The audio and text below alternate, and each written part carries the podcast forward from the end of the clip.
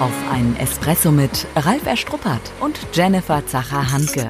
In unserem Podcast geht es ja um die Alltagsgeschichten, um das, was wir als Berater, Trainer und Coaches jeden Tag erleben. Das Wichtigste auf den Punkt gebracht und deswegen die Espresso-Länge. Dann kriegst du heute somit deine eigene Bohne, deine Extrabohne.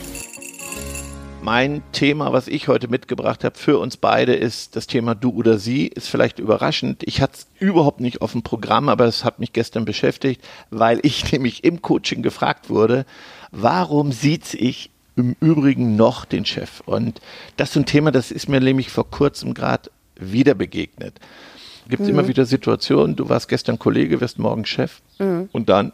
Ja, denke ich auch, ist eine der größten Herausforderungen, ne? Dann stehst du da auf einmal, jetzt bist du halt eben frisch Führungskraft, sowieso viele neue Verantwortungsbereiche und der Kollege, den du jahrelang geduzt hast, ja, was machst du da in der Situation? Ja, sie finde ich lächerlich. Also ich habe das wirklich gehabt, war ein Unternehmersohn, der hat dann, nachdem er Führungsverantwortung bekommen hat, die Kollegen gebeten, ab morgen sieht's der mich. Mhm.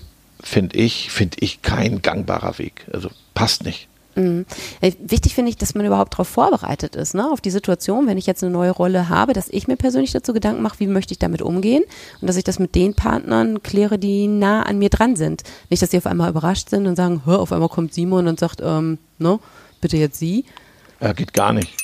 Also was ich mir wirklich wünsche ist, also wenn mich jemand fragen würde, würde ich immer raten, bleib da, wo du warst. Und wenn es dann anders ist, also vom Du zum Sie, dann muss man auf jeden Fall die Menschen mit auf die Reise nehmen. Da muss ich auch den Mut haben, eine Ansprache zu machen von meinem Team und erklären, warum. So heimlich geht gar nicht. Welche Erfahrungen sind es denn, die du so machst, warum auf einmal jemand sagt, ich möchte doch irgendwie lieber das Sie? Also was liest du so zwischen den Zeilen? Weiß nicht. Es geht, glaube ich, um Distanz, Respekt. Ich glaube, dass ich dann eine höhere Autorität habe. Vielleicht kann ich dann eher kritisieren, die Nähe ist hinderlich für eine Führungsaufgabe, dabei ist das ja Quatsch. Oder? Sehe ich auch ganz, ganz anders, ne? Also da sage ich, da kannst du beim Du bleiben, authentisch und echt sein. Wichtig finde ich, sind ganz andere Parameter, halt so, wenn ich dann in die Führungsrolle reinkomme, dass ich mein Team da gut mitnehme und gut abhole und nicht auf einmal sage, jetzt bin ich die Führungskraft, jetzt habe ich eine andere Rolle inne und wir gehen auf einmal anders miteinander um. Gut, also ich habe nochmal ein anderes Beispiel. Ich werde immer gefragt, bringt eine Dudes-Kultur im gesamten Unternehmen was? Also vom Vorstandsvorsitzenden bis zum Azubi. Also bringt uns das eine bessere Stimmung, eine höhere Mitarbeitermotivation? Also in meinem Kundenkreis gibt es einige Kunden mit einer Du-Kultur. Und die Frage, sollen wir uns jetzt auch duzen, glaube ich, hängt wirklich davon ab, wie ist vorher die Kultur. Also so ein Du halt nichts. Oder? Ja, wichtig finde ich, dass es einheitlich ist, ne? Also dass dann eben nicht der Break ist, es kommt ein neues Teammitglied hinzu und vielleicht aus Respekt wird dann halt eine Führungskraft halt eben gesiezt und die Führungskraft hat es gar nicht im Blick zu sagen, hey, auch ich bin für dich halt eben Henry. Also eine Art Klarheit, so ein Kodex, so ein Firmenkodex würde helfen. Ja, ein Stück weit halt eben klar, vielleicht ein Stück weit ungeschriebene Spielregeln, aber dass es halt eben ein einheitliches Handling ist. Ne? Also was mir passiert ist, 2 Dinge. Ich bin hier auf unserem Kundenfest von jemandem gefragt worden, in der guten Stimmung wollen wir uns duzen.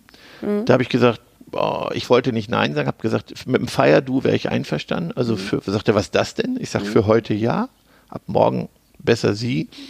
Und mit einem Team bin ich in so einen Kletterpark gegangen, wo der Trainer sagte, hier ist Wald-Du und da galt das auch für mich und trotzdem habe ich der Mannschaft dann gesagt, ja, für heute Wald-Du und ab morgen geht's dann mit Sie weiter, aber du hast gleich 3, die das ausnutzen. Im Wald übrigens, ja, also da hieß es dann nicht mal Ralf, sondern Struppi, ja, also schon ja, du lachst. Ja, hier Provokation und am nächsten Tag hat es der Nächste trotzdem versucht. Und dann musst du da musst du gefestigt sein. Und dann musst du, jetzt kommt der Moment, wo du handeln musst. Da musst du sagen, nee, komm, weil sonst ist das durch, das Thema. Ja. Und ich glaube, die meisten sind da nicht vorbereitet. Also wenn wir es schon sind als Profis. Ja. Das heißt aber, dann ist es halt eben vorbereitet zu sein, sich Gedanken zu machen, eben nicht unreflektiert reinschlittern, sondern es im Unternehmenskontext klar zu haben für sich, auch wenn es kleine Teams sind, konkret Klarheit. Ja, total. Also ich glaube, das wird eben nicht besprochen. Klingt, ist ein banales Thema, oder? Es klingt total banal und wenn ich es gestern nicht live erlebt hätte, dann hätte ich heute das Thema auch gar nicht mitgebracht. Aber es war wirklich ein Thema, wo ich wieder drüber nachgedacht habe, bist du klar? Und ich bin auch schon aufgeweichter. Also ich habe Kunden, da läuft es sehr gut. Und ich habe Kunden, vielleicht kennst du das auch, dass man in der dritten Person dann spricht. Oder was ich noch schaffe, ich nutze den Vornamen und sage aber sie. Ja, genau.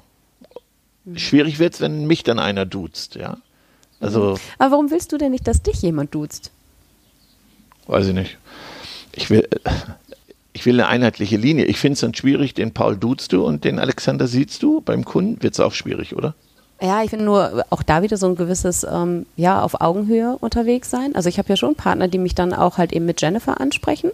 Und dass wir dann trotzdem halt eben uns auf einer geschäftlichen Ebene ja halt bewegen. Also für mich ist es keine Herausforderung, dann zu sagen halt irgendwie, wenn ich mit Jennifer und nicht Frau Zacher-Handke angesprochen werde.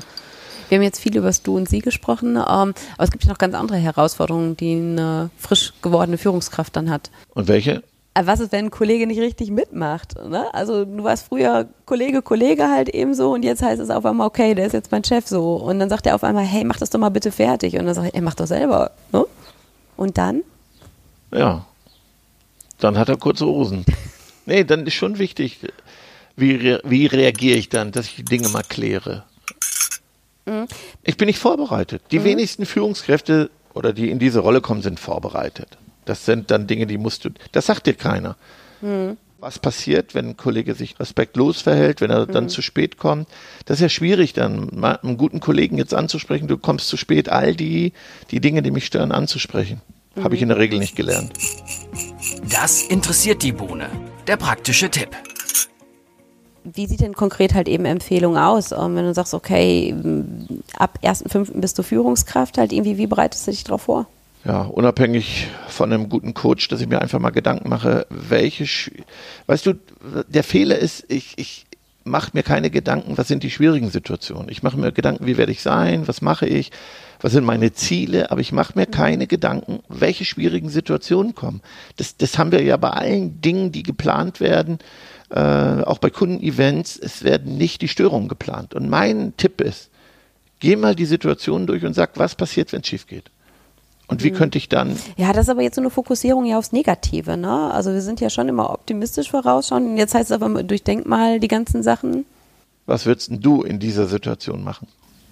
Ja, ich glaube, die meisten machen in der Situation viel zu wenig, ne? Wichtig ist, finde ich, ein Chef, der dann einfach sagt, hey, komm, lass uns zusammensetzen, ne? Ab nächsten Monat hast du die Funktion halt eben inne.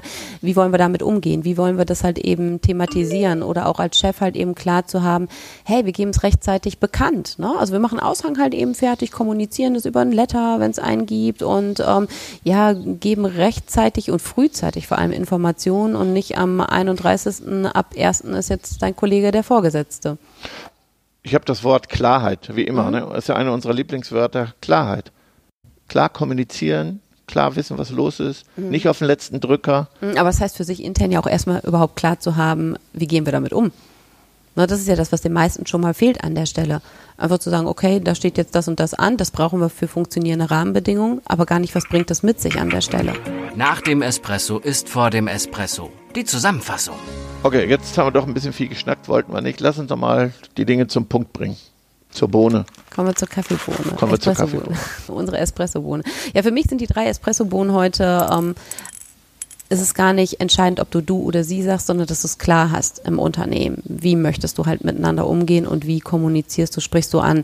Dass es wichtig ist, dass Führungskräfte gut vorbereitet werden. Also für mich wirklich, Jenny, gehört auch dazu, auch wenn du sagst, positiv bleiben, die Störung vordenken. Ist so eine Bohne, die packe ich dir auf deinen Teller noch dazu. Bleibt deine Extrabohne. Gut. Übrigens, mein Espresso habe ich getrunken, deinen so gut wie gar nicht. Also du hast deinen gar nicht getrunken. Nur mal so nebenbei. Ja, Jenny, danke dir. Irgendwann muss man auch mal Tschüss sagen. Ich habe jetzt einen Termin. Und ich schlürfe mein Espresso. Schon zu Ende. Und jetzt? Nicht einfach abwarten und Tee trinken. Hol dir deinen nächsten Espresso-Tipp ab von Ralf Erstruppert und Jennifer Zacher-Handke auf begeisterungsland.de.